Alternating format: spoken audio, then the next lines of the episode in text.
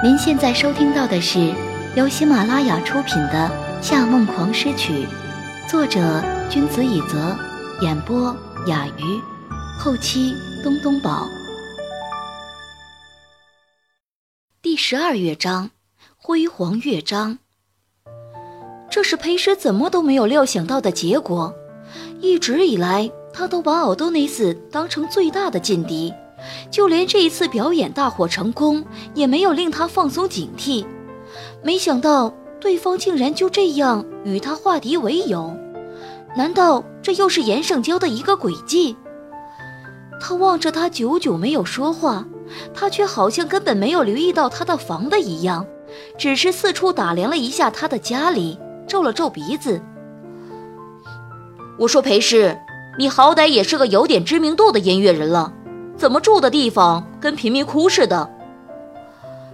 我在太好的房子里没灵感创作。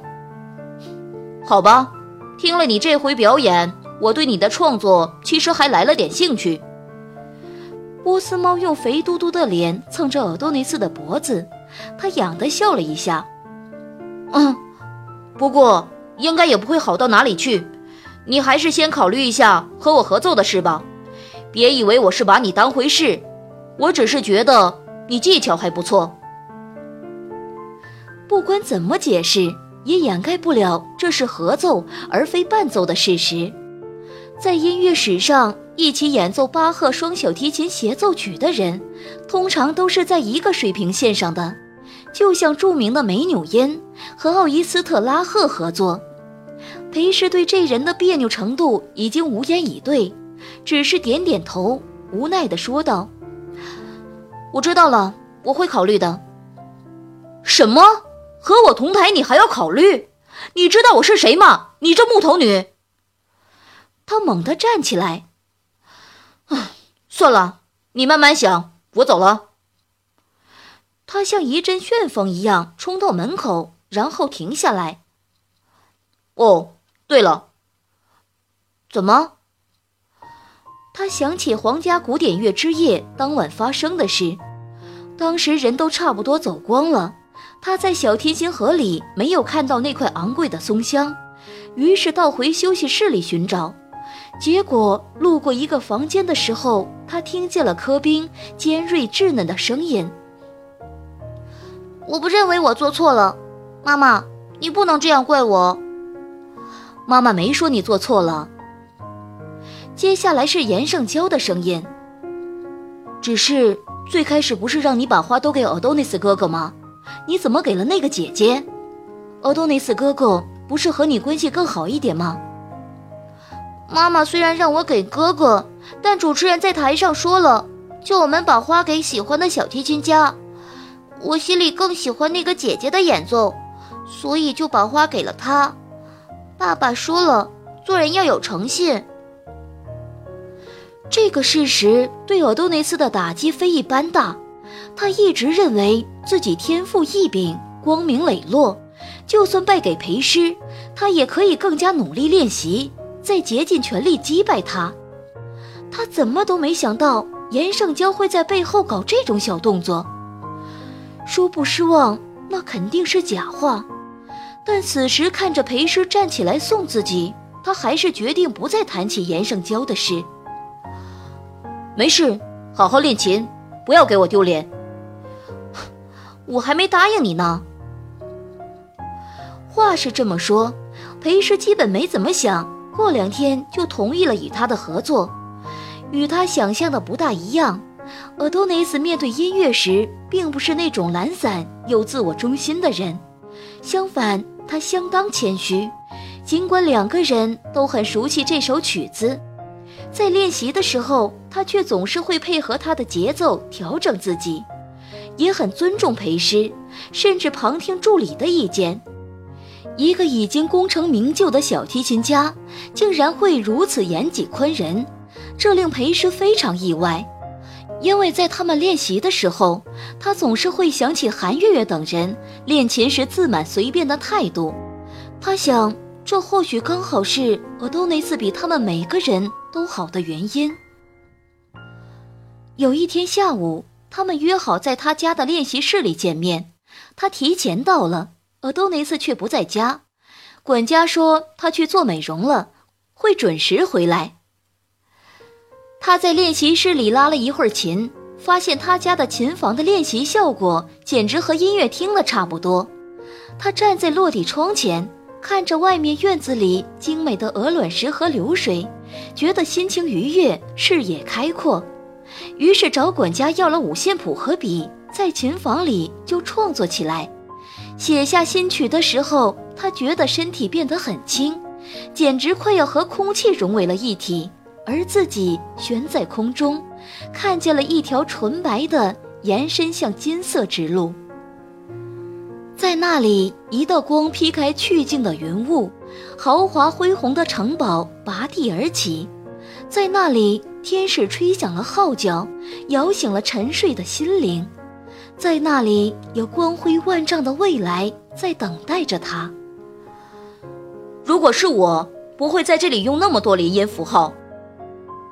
突如其来的声音吓了他一跳，让他不小心把连音符号都画歪了。他回过头，看见了鼻头红红的耳朵内斯。哦，你鼻子怎么了？挤黑头啊！耳朵内斯像女孩子一样伸出双手拍拍脸。有没有觉得我的皮肤比以前好了？有，还在发光。你去哪里做的保养？效果真好。那是肯定的，这一套护理做下来可是这个数。他伸出四根手指。不过我是他们家钻石 VIP 客户，你想去的话，下次我介绍你去。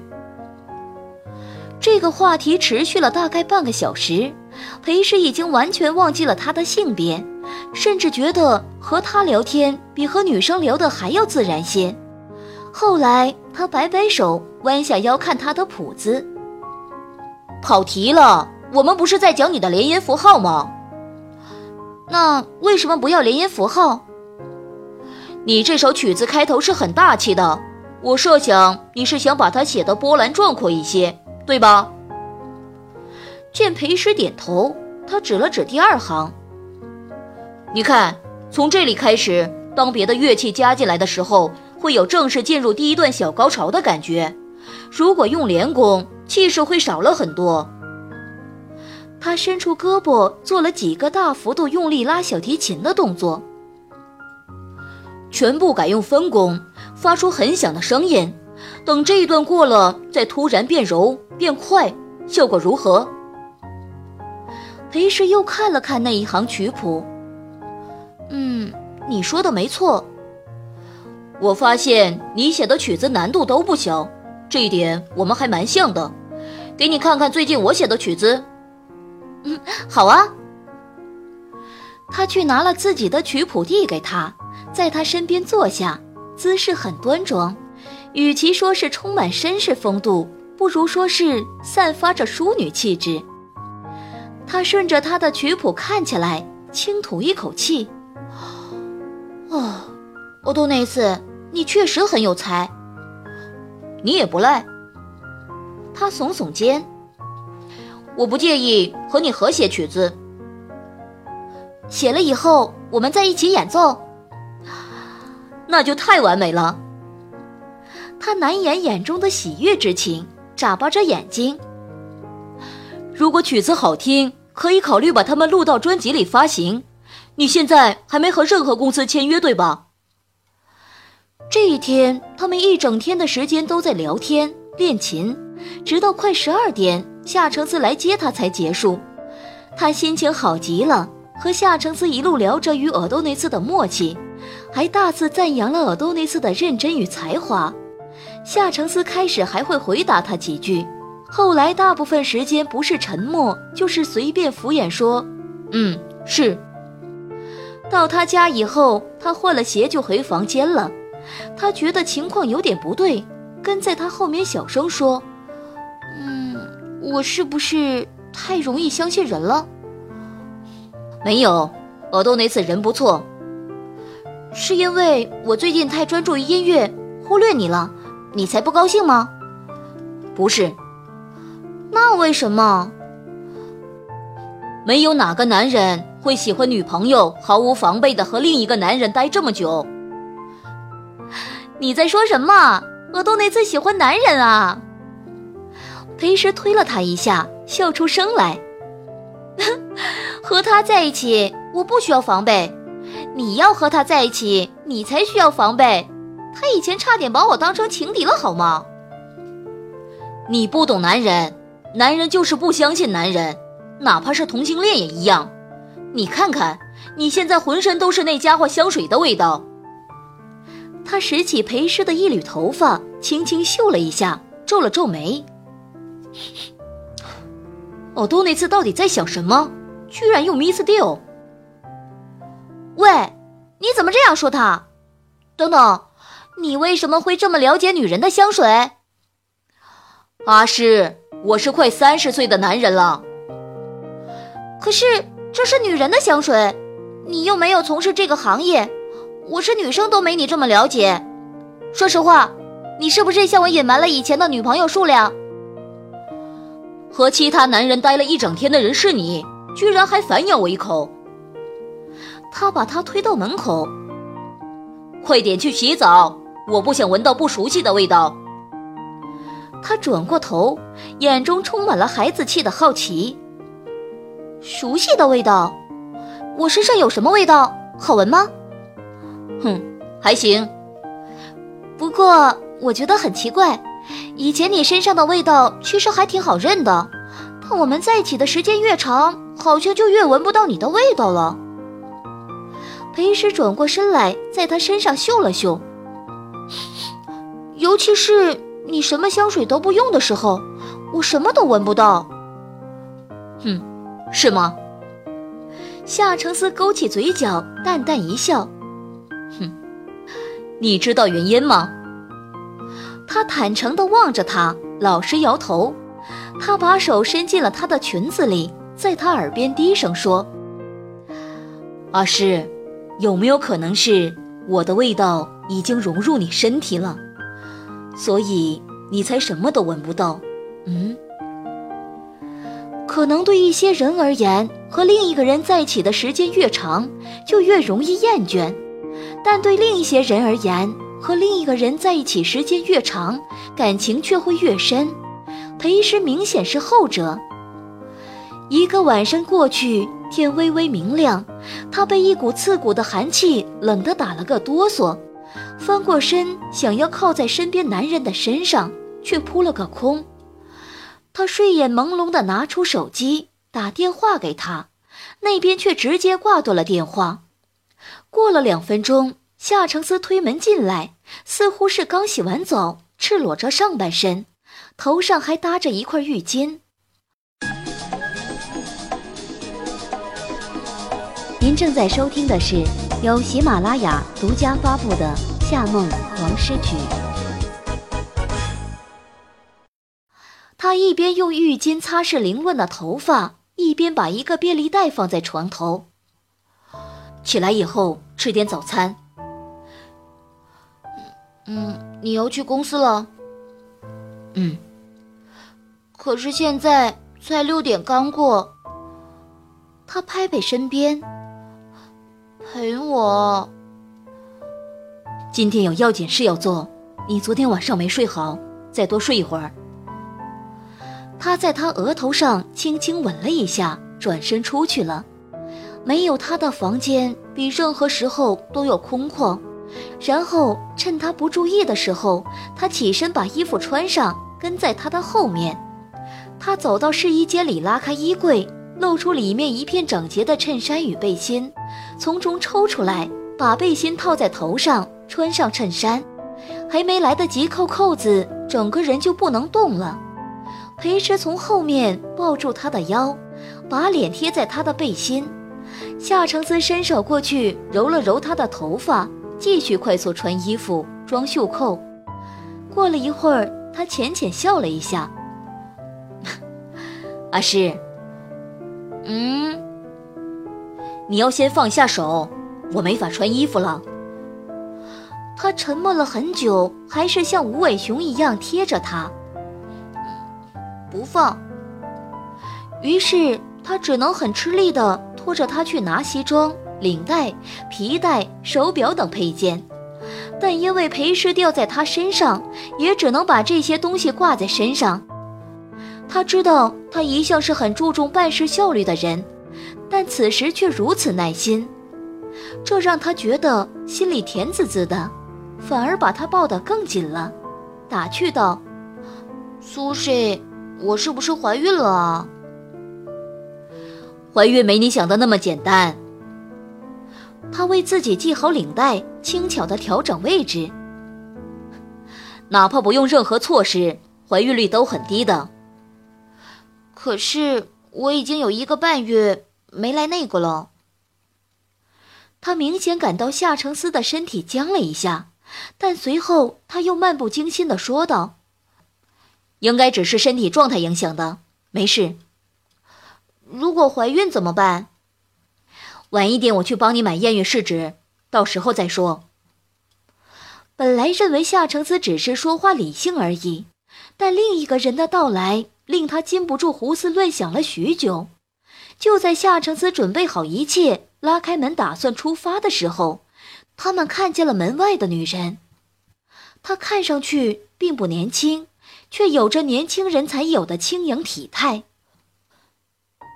与许多浓妆艳抹、把眉毛修光的富豪太太不一样，她有着醒目的浓眉大眼，双眸明亮而专注，脸上基本没有什么妆容，却散发着只有她那个年龄才有的气质。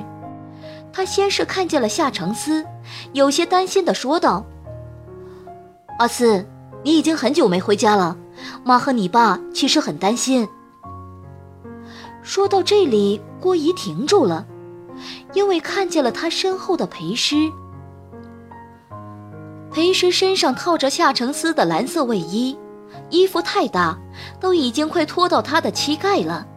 但一旦看见外人，他就收起了略显幼稚的一面，只是把双手插在衣兜里，静静地看着门口的郭姨。她长着一张漂亮又略显无情的脸。看人的时候，眉毛总往下微微压着，这令他的眼神看上去比一般女孩凌厉深邃。在与他对视的那一刹那，郭姨几乎快要站不住脚，看看他，又看看夏承思，强装镇定地说道：“阿四，这，这个女孩是……她叫裴诗。”夏承思的回答一如既往简单明了。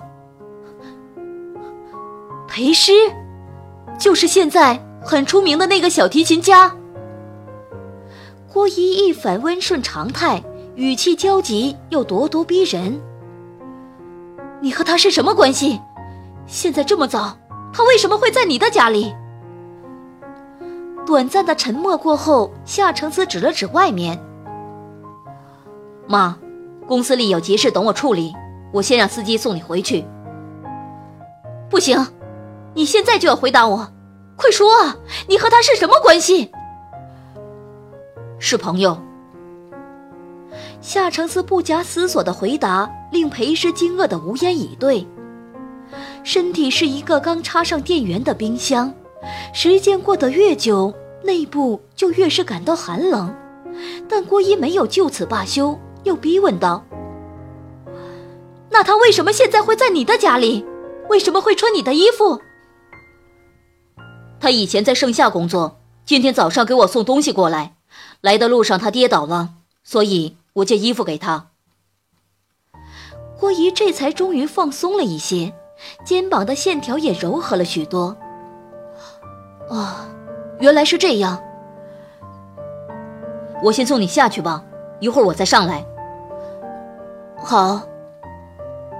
郭姨回头看了眼裴师，眼中竟有一丝化不开的哀愁。裴师，今天真不好意思，你，你长得和你爸爸真像。你认识我爸爸？裴师行尸走肉一般望着他。我们父母这一辈的人，很少有人不认识他吧？夏承思替郭姨回答了这个问题，他看上去和平时没什么两样。其实很早以前就发现了，夏承思并不愿意把自己介绍给他家人，可他心中还是会有一点幻想，或许他有自己的理由。若是顾及夏娜就算了，他与他的母亲素未平生，为什么不能互相介绍认识呢？还是说他觉得自己与他的家境不般配？从他们在一起的这段时间来看，他一直坚信他对自己是认真的。可是，认真就代表能过一辈子吗？他迷茫了。这一整天，他都在他家里待着，一直心不在焉。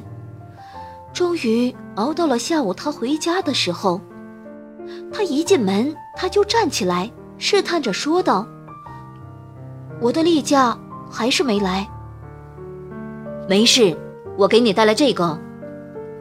他递给他一盒验孕试纸，结果自然是没有怀孕，他只是经期推迟。他一点也不意外，因为早上就知道自己没有怀孕。确切说来，因为他有先天性的特纳综合症，虽然属于运气好没想到外观的一类，但也有了相应的后遗症，例如体质虚弱，怀孕率只有普通人群的百分之二。从知道自己有这个病开始，他就做好了将来没有后代的准备。反正裴家还有小曲。他对此一直很乐观，可是和夏承思在一起的时间久了，他和所有的女生一样，也开始会情不自禁地幻想与他组成家庭、被孩子环绕的画面。很长时间过去，夏承思敲了敲洗手间的门，结果如何？裴石把测试过的试纸丢到垃圾桶里，站在洗手间，隔着门对夏承思说道。好像中了，你真是完全不会撒谎。他无奈的笑了，转身打算离开。既然没事就好，出来吧。等等，如果我真的怀孕了，那该怎么办？不会的，我会很小心。不，夏承思，你知道我不是这个意思。他抓紧剩下的试纸，小声说道。我只是想知道，你是怎么想的？我们在一起也有一段时间了，你有考虑过我们的未来吗？我会永远和你在一起。他答得干脆利落。那结婚呢？你会和我结婚吗？我会永远和你在一起。你不要逃避我的问题啊！你有考虑过要娶我为妻吗？有考虑过要和我生孩子吗？洗手间里没有地暖，哪怕是站在毛毯上，他也被冷得瑟瑟发抖。渐渐的，他已经不知道自己是因为什么才会感到寒冷了。其实也不知道自己究竟在纠结什么。百分之二的受孕可能性几乎是等于零。他这辈子就是注定不孕不育的命，再去逼问他这么没有任何意义的问题，只会令气氛。变得不愉快而已。阿诗，像是在强调自己听懂了他的问题。他特意停顿了一下。我永远不会离开你，会永远和你在一起。这么甜蜜的告白应该满足了才对。他看着门上倒映着他高大的影子，把自己缩在他的卫衣中。轻轻吐了一口气，炙热的呼吸在冷空气中化作白雾，像无声电影中最孤独的一个细小微节，像无声电影中最孤独的一个微小细节。他不知道门那一端的夏承思是什么样的表情，在想着些什么，他只能看见他也和自己一样，静静地靠在门上。很显然，他已经认定了，她不是那个可以和他走入结婚殿堂的女人，也不是那个可以为他繁衍后代的女人。其实，就算给个肯定的回答也没什么，完全可以告诉我说愿意和我结婚生子，然后我会硬邦邦的扔给你一句：“想都别想，我没法怀孕，你去娶别的女人吧。然而，夏承思，就算是骗我，你也不愿意。听众朋友，您刚刚收听到的是由喜马拉雅出品的《夏梦狂诗曲》，作者君子以泽，演播雅鱼，后期东东宝。更多精彩有声书尽在喜马拉雅，感谢您的收听。